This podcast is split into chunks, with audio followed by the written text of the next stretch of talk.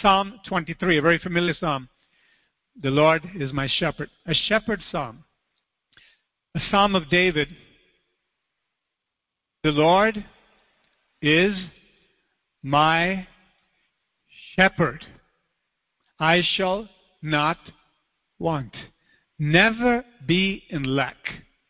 When lack comes into our lives, whether in finances, whether in relationships, whether in unfulfilled dreams, whatever lack comes, God says, don't worry about it, even sickness. Because God promises, because I'm your shepherd, I know how to guide you skillfully into that total restoration. Amen? How many of you felt that restoration from God? I have. By the grace of God. So when it says, I shall not want, that means I will never be in lack. Needs will come. But when we look to the shepherd, he somehow miraculously fills that need. Hallelujah.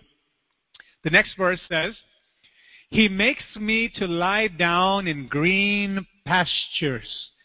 The sheep like to lie down in a nice meadow and have fresh young grass. And God says, That's exactly what I give to you. All that you need to give you sustenance and vibrancy in your life. Only God can do it.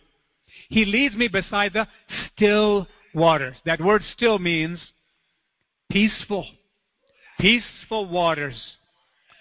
In the midst of chaos, we hear about the fires from Canada, COVID 19. We hear about wars across the seas and within our own country, in our own city. So many difficulties that people face. And yet God says, I promise you peace. Jesus said in John's Gospel, My peace I give to you, not like the world gives, but my peace I give to you. And that peace is able to sustain us, it's able to revive us, and then give us hope to continue to do the right thing before God. He leads me beside the still waters. Meditation requires that you close your eyes sometimes and that you take a deep, deep breath and you start to think of serene pictures in your mind. But none of that can solve the deepest problem of human beings, which is chaos within, which is sin, which is separation from God, which is violence and fighting against one another. God's peace comes into someone and we become a peacemaker. In Matthew 5, the Lord Jesus said this Blessed are the peacemakers, for they shall be called the children of God. When we make peace, God says, That's the mark of my child. God is the author of peace. He leads me beside the peaceful waters. The next verse, He restores my soul. God is able to miraculously pick me up from the ground up when I feel faint. Some people feel faint in their bodies physically. Other people feel faint in their minds. They're crippled by fear, anxiety, past memories haunting them, and they wish they can go back and do things over. And because they don't have a solution that haunts them, and every day they live, they have to find diversions to try to get their mind off of that pressure. God says, I can bring peace right into your pressure and relieve you and restore your soul. The deepest part of us. Not only that, God doesn't take us out of the mess, out of the chaos, and out of the pressure, and then leave us hanging in limbo and say, Well, I've taken away the burden, now find your way. That's not what God does. God says, Not only will I take you away from that which is pressuring you and bringing you down, now, after I remove the burden, I will take you by the hand and lead you in the paths of righteousness for my name's sake. For his name's sake. Hallelujah. The next verse. Yea, though I walk through the valley of the shadow of death, I will fear no evil. How many of you have been near death's door? In the valley of the shadow of death? You've seen loved ones? You've been there. Sometimes no one knows about it. A person is in the midst of a crisis in the middle of the night. And you know what? There's no discrimination as far as age or gender or nationality. It's a human dilemma. We can get so crushed with the weight of fear of death and death itself. But God says, even in that dark valley, I am telling you, don't fear the evil things. I'm giving you hope. Look to me. I will transform that situation. Miracle only God can do. And the psalmist says, King David says, and all of God's people say, because you are with me. Why do I not fear evil? Because I know God is with me. Your rod to keep the sheep in the right path, and your staff, they comfort me. God gives the comfort. The next verse. You prepare a table before me in the presence of my enemies. God does the job thoroughly. Not only does it take a person from rags to riches, spiritually, relationally, many times financially, but it takes them through a path called righteousness, and then all of the enemies, for example, a person may have been addicted to various substances. The person is a good person, but they've got caught up in the pressure of trying to perform and trying to compete and trying to gather the most toys and then trying to win a name for himself or herself with the people. And under that pressure, they lack sleep. And when they lack the sleep, they begin to do what? Look for ways to counter that. And good people, it's not just people who choose wrong deliberately, but good people all of a sudden end up in the wrong place. And God says, the very thing that kept you down and under and controlled your life, whether it be drugs, alcohol, immorality, greed for money, whatever it is, God says, I will prepare a table before you. In the presence of that very thing that was controlling your life, I will defeat it and I will lift you up over that. Who can do that but God? Only God can do that. You anoint my head with oil. My cup. If you see the old cups that belong to kings and great magistrates, they're not ordinary cups, either in appearance or in capacity. They're big. Sometimes we can call them chargers. And God fills that. And He says to overflowing. He anoints my head with oil, then my cup runs over. Praise be to God. The next verse. Surely goodness and mercy shall follow me all the days of my life, and I will dwell in the house of the Lord forever. Hallelujah.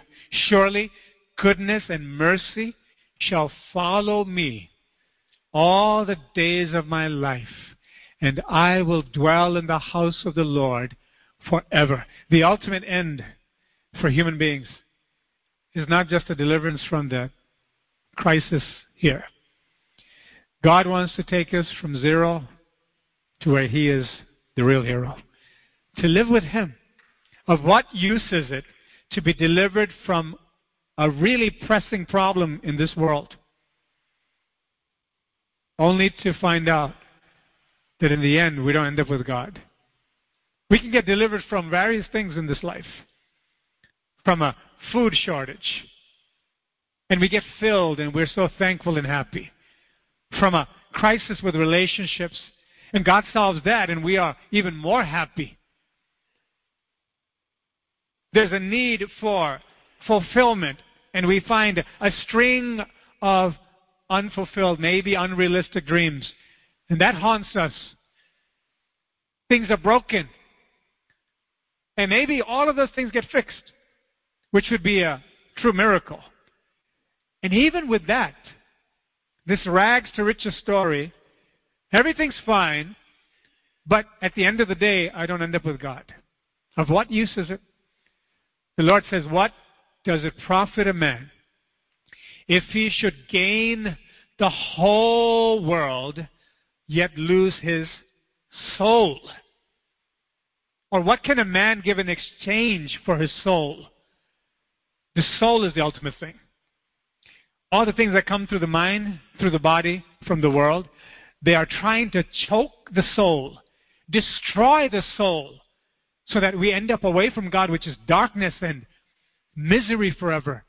But this psalm, in these short six verses, takes a person who's bound by fear, bound by lack, bound by pressure and oppression, and God takes all of it away, gives victory right in front of the enemies, but then the ultimate thing is, He says, Goodness and mercy are commanded by me to follow your life. I have ordained that goodness and mercy will follow your life to the point that you'll end up with me and you will live with me in my house forever. Hallelujah. Blessed be the name of the Lord.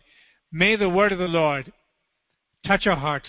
May this word help us to see, to recognize that there's not a problem in our lives, not one problem that God cannot solve. The more we walk with God, we see God solving this problem. Maybe the first problem you ever heard God say, I can solve this, and you had unbelief. And you saw this as a mountain higher than this ceiling. And how am I ever going to solve this problem? And yet you hear God's voice saying, But I can do it. And you say, Lord, but it's been there so long. God says, I can do it. But Lord, people have told me that it's not going to go away just like that. God said, I can do it. God is speaking words of faith to us continuously because He loves us. And to the one who says, I'm going to lay aside all my preconceived notions and experiences, and I'm willing to take a risk, the best risk we can ever take, stepping into the God zone. Amen? Stepping into God's hands and saying, Lord, you solve my problem, Lord. And then God solves that mountain. He removes the mountain of hurt and grief and pain, and we're wrecks. And all of a sudden we feel light. We feel something new. We feel, God, I feel like I'm born again. That's exactly what happened. When we're born again now, the devil says, Well, you're born again. That's as far as you go. Because I'm going to bring a whole bunch of other things to try to snuff that life out that God has given you. Like with Job. The devil came with lots of negativity, lots of threats, lots of manipulation of circumstances to try to do what? Take the life out of Job's soul. But Job wouldn't relent. Job said, I'm going to trust God. I'm going to trust God. And when one problem goes, and we say, God, how did I ever step into your family? It was through faith, simple childlike faith. So now the next problem comes. God, the same way you helped me to trust you for this big mountain, I'm going to trust you for this. I know it's a risk because it seems even bigger than the other problem. But that faith, when we step into God's zone again and say, God, I'm not going to go by my feelings. I know the weight is heavy, Lord, and the pressure is on, Lord. The heat is up. God, I feel like I'm going to fall apart, but I have one word of hope from you that you're there for me. And God, I'm choosing to trust you. Hallelujah. We are transported right into the miraculous zone. Because God says that faith will help you to experience the miracle of God. Now, the second thing, big giant comes down right before us. Our hopes are built up. We want to keep going. God says, You see the third mountain that the devil has brought? And he's screaming at you, saying, I know you got over the first two hurdles. Those were kind of easy compared to what I have in front of you now. God says, Is there anything too hard for the Lord? I have to believe that. And so the Christian journey continues. Every time the devil says no and my body says no, circumstances say no, I step again, even if it's a small step, like a little child, Lord, I'm willing to trust you. I'm willing to trust you. You know what the evidence of faith is? Not only looking back to what God's done before, but thanking Him before you see the mountain come down. It is so vital because that's where faith is actually realized. When God sees that faith, even how small? He said, as small as a mustard seed. Lord said, it's so small. And yet becomes a big tree. Faith is nurtured. The more we're in the presence of God, supernaturally the faith grows. The more we hear the word of God, all that negativity, all that depression talk from Satan, all that madness, everything gets pushed back. Hallelujah. Madness coming at you from other people who don't know God. We're, we live in a world filled with madness. People just know how to cover it up well for a while. But if we can pull off the mask, people who are not walking in the peace of God, they'll explode. It's God's grace that's holding them back. Because God is trying to get the people before they self destruct. Hallelujah. And we see, Lord, not only have you brought down my mountain in my private life, my private struggles, but people relationships, Lord, when people come at me with anger, with lies, with put downs, and try to shut me down, Lord. And on the one hand, I have my mind and my past and my body and my failures. On the other hand, I have people coming at me. But remember, the same God who helped you to deal with your problems privately says that when you seek me with all your heart, when you pray to me in secret, I will bless you openly. I will come and handle your problems publicly one by one. What a glorious thing. What king, what president, who can ever guarantee that? What amount of money could ever guarantee that all my problems will get solved, not immediately and all at once, but one by one, I'm seeing God change my life. Hallelujah. Hallelujah. Let's shout hallelujah to the Lord. Blessed be the rock. Blessed be the rock. I don't know any other message that can save a person from the inside out. And as I said last week, God is not content with you just having your problems solved. He wants you to reach out, give your hand of fellowship and deliverance to another person who is just like you, who's drowning, and you know it. They know it, and you know it because you were there. They may try to cover it up, but they're drowning. And you, because you're delivered and you're healed, and because love has taken over your heart, God's love, the indestructible love, you're able to go and give a hand to the one who's drowning. And then you are able to nurture them and love on them and bring them up and point them to who? The Savior. Hallelujah. The same one who saved you. And you know what? It's God's hand over your hand. When they teach little children penmanship, what do they do? Hand over hand. They don't just say, here, look at the letter, the script. Here's a pencil, here's a piece of paper, now do it. No, the teacher puts the hand over that little hand and gently shows the correctness of the strokes. And with time and practice, the child is able to do a perfect letter. We need God's hand. When you give your hand to someone who's hurting, because God has saved you out of your own little world, and instead of being self centered, you become God centered and other centered. And you go out of your way because you care. You don't want them to drown. And you, you lead them out of that. You know whose hand is on your hand? God's hand. Hallelujah. We have no power to lift anybody out of any misery. None whatsoever. But when God's on the scene, and every time you look to Him, He will give you that superpower to speak and to do the things that Jesus can do. Hallelujah. Amen and amen. Praise God. The prophet was able to impart life because he had the God of life working through him. How important it is for each of us to be close to God. And then God will develop us, as I said, to become that healing agent. But you have emotional crisis, relational crisis, things that are dead, and, and this hostility, this wall. The devil loves a fight. He only doesn't want the fight to be directed toward him. But he likes to cause fights everywhere and watch people destroy each other and then have the last laugh. Jesus says, but that's no way to live. people are dying like that. Even if you have a job, you have a car, you have a house, you have money, and you can do whatever you want, you're not living. You're dying because inside there's no peace. You don't have the Good Shepherd with you. So what God did is He broke that hostility externally, as I was speaking about a few minutes ago. You got the external pressure, but you have the bigger one, the internal. God delivered her. Now, she didn't have time, obviously, to go into all the different things that God delivered from. And each of us, if you think about anger, anger is an emotion. How many of you struggle with anger before? Somebody's going to clap. I don't think we should clap for that, but it was a spontaneous response from the back. In other words, I agree. You know, I can vouch for that. I'm, well, I can say, so did I, in a very, very bad way. It was not pleasant for the family, for anyone. And uh, it's a dangerous thing.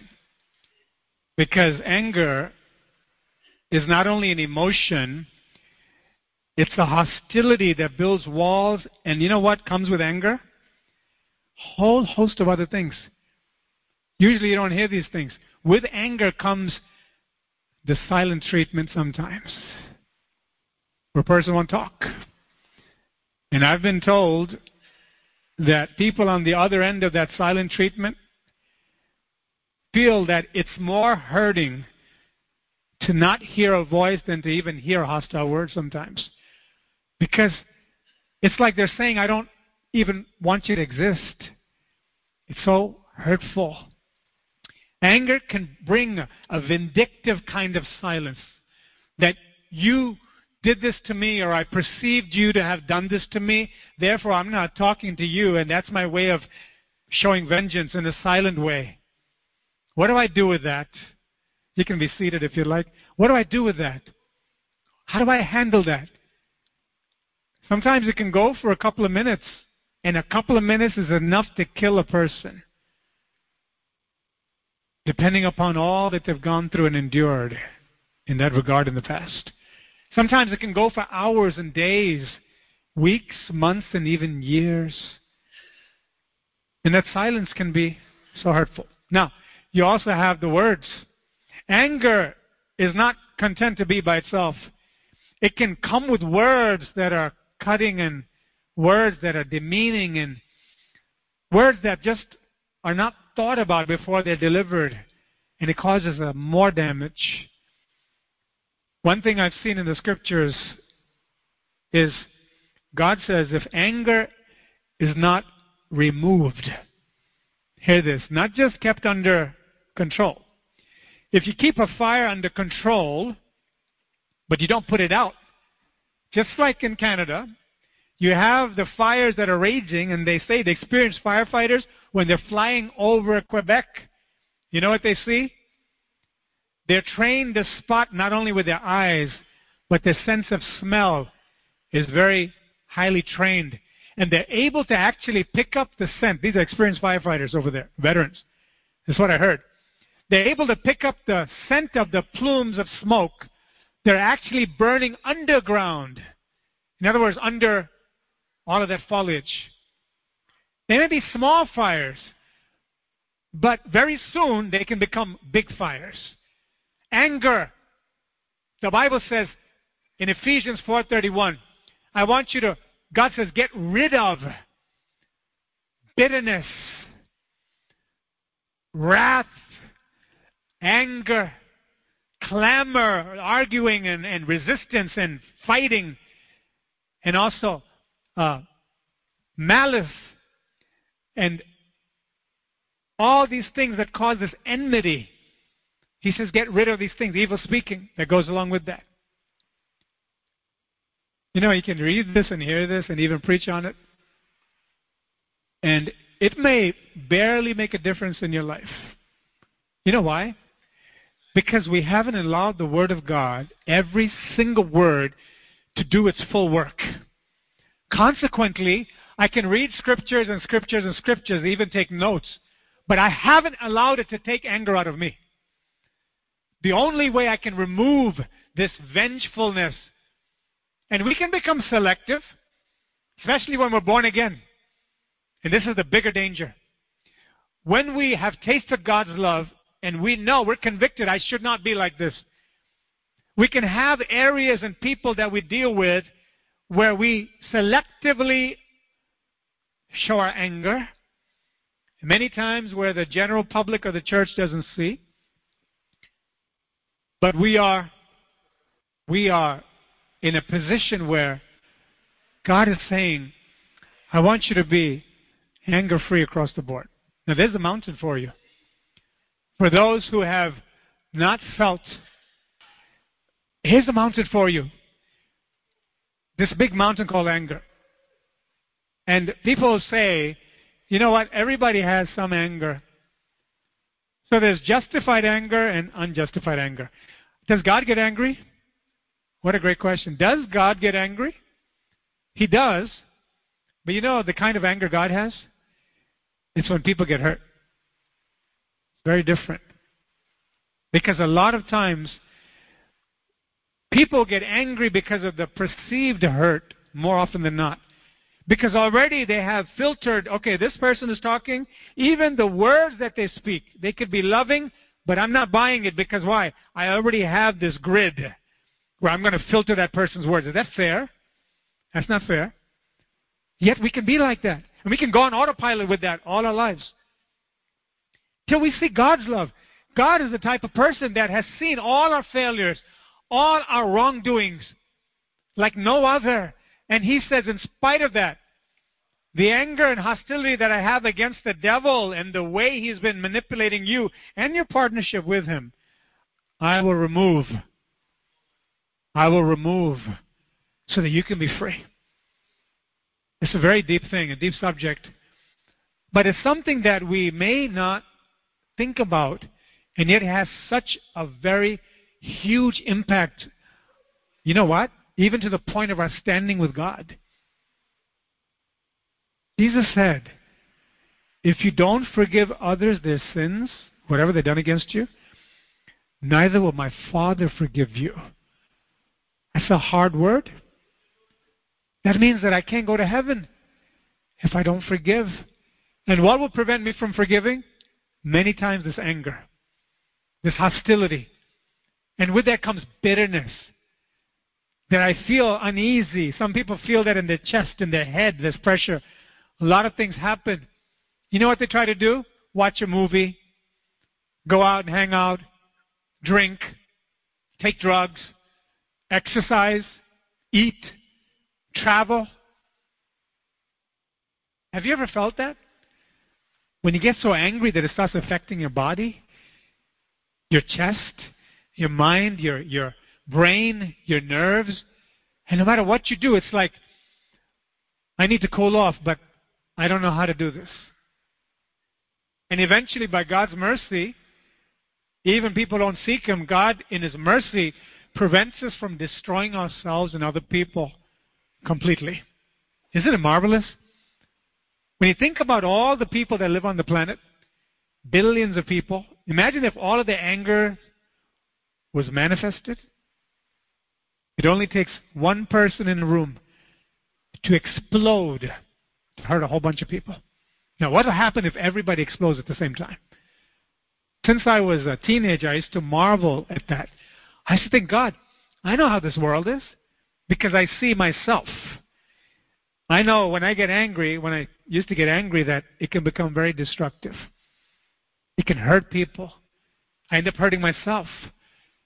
And what if everybody was that way to me? Maybe it'll come to blows and all kinds of things. What about the Christian? I have to ask myself, number one, as a human being, are you over this destructive thing? Have you seen what it's done? Do you read the papers? What anger causes to happen? People die. They die inside, they die outside, they die totally. Now, as a human being. Secondly, as a born again person, have I gotten rid of this anger? Or am I selective? And I can say, well, God, I've come a long way. But how many of us know it takes one little spark, even after the blazes are contained, to start a whole new blaze? Thirdly, as a preacher, as a person who gives the word, and any of you who have ever shared the word of God, you are witnessing, you're evangelizing, you are representing Jesus Christ. And when we let this word work into our hearts, we recognize this is a deadly emotion. It's not just an emotion, it causes me to be vengeful. And that's something that is ugly and that is destructive. God, if you told me in Ephesians chapter 4:31, get rid of anger. And I can't say honestly it's gone from my life, but there's some remnants remaining and it causes me to act a certain way, Lord, that is unkind to other people. You know what I need to do? I need to fall at Jesus' feet. I need to treat this thing the way He treats it. That this is very, very vital to your eternity. Remember that. Can a person who's filled with anger get to heaven? When God says, and they'll know you're Christians by your love? Heaven is a place of love, not anger. The only time the Almighty God gets angry is when he sees the devil messing with people's lives and people cooperating with the devil.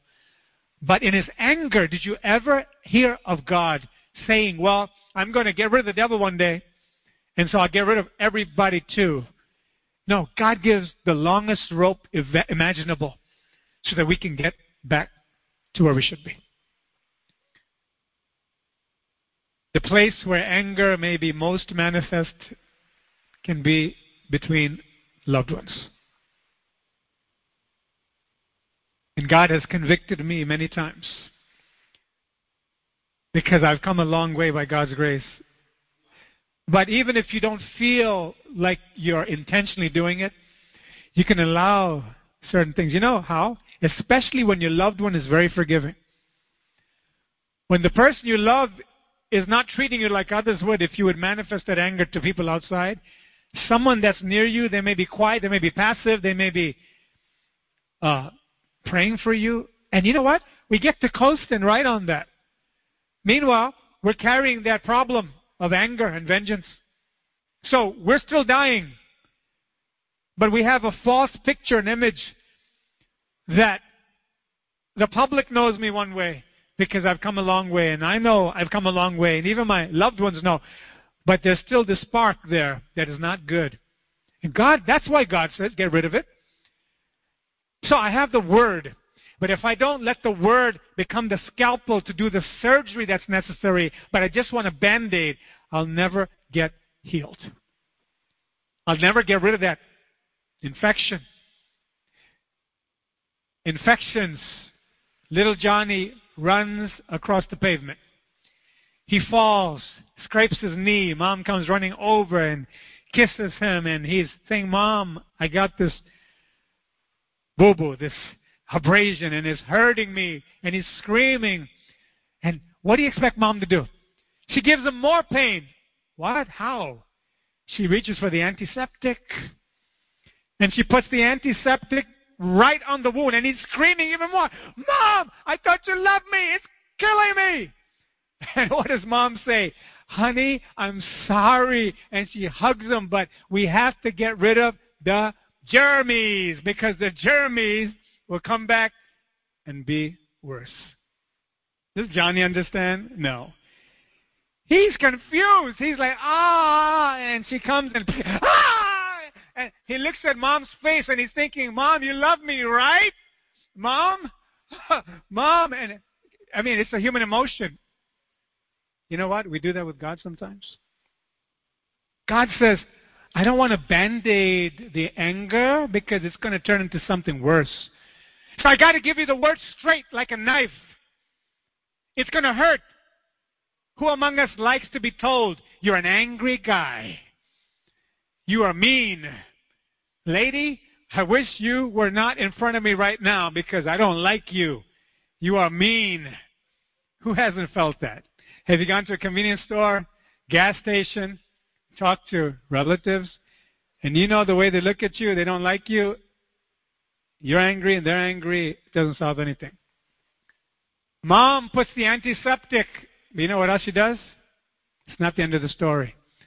She comes with that soothing ointment. And that ointment seals the deal. And now Johnny's back to his senses. Mom does love me. Because now the burning is turning into a nice feeling. And I feel the healing come. This is what God does. God takes the strong medicine to confront us right there, even if we don't like it, even if we feel pain. And He says to us, He says to us, I have to give you that strong medicine to get rid of that dangerous infection. And once it's gone, I'm going to pour that soothing ointment to heal you. As God himself says in Ephesians 4:32, the next verse, but you be kind one to another, tender-hearted, forgiving one another, even as God in Christ forgave you. You see how important it is to know the whole Scripture? To teach the whole Scripture, to believe the whole Scripture, and to do the whole Scripture. What if we went around telling people, look, I know you're angry, just love, just forgive? What if I tell people, just forgive, just love, just be tenderhearted? But I don't deal with anger. You know what's going to happen? They may have a measure of compliance there, but that wound is going to fester again. It's going to break out another time. God wants to solve the problem. Unless we are so broken about our own anger, unless we go to God and say, God, this is not good. It's only a matter of time before it'll erupt again. Unless I say, Lord, I believe your scriptures. Anger like this has no place in my life. Now, I should get angry when others suffer and somebody is afflicting them, but not to the point of hurting or for personal vengeance. Get rid of all anger, bitterness, wrath, clamor, evil speaking, and you know malice. Malice is you did this to me, you held out on me. I wish something bad happens to you. How many of you know? You don't have to raise your hand, but you've had those thoughts. When somebody's not nice to you and they're mean to you, in your mind, and maybe you say it too, I wish something bad happens to that person. That's the manifestation of anger, bitterness, malice. God said you can't have that in your life. You're not going to go to heaven with that kind of attitude. And it's God that brings that strong medicine. Lord, I don't want to be told that. Lord, I don't want to deal with this. But when I let Him give me that antiseptic to destroy that, and the soothing ointment comes, now I can love, be tenderhearted, and forgive. Blessed be the name of the Lord.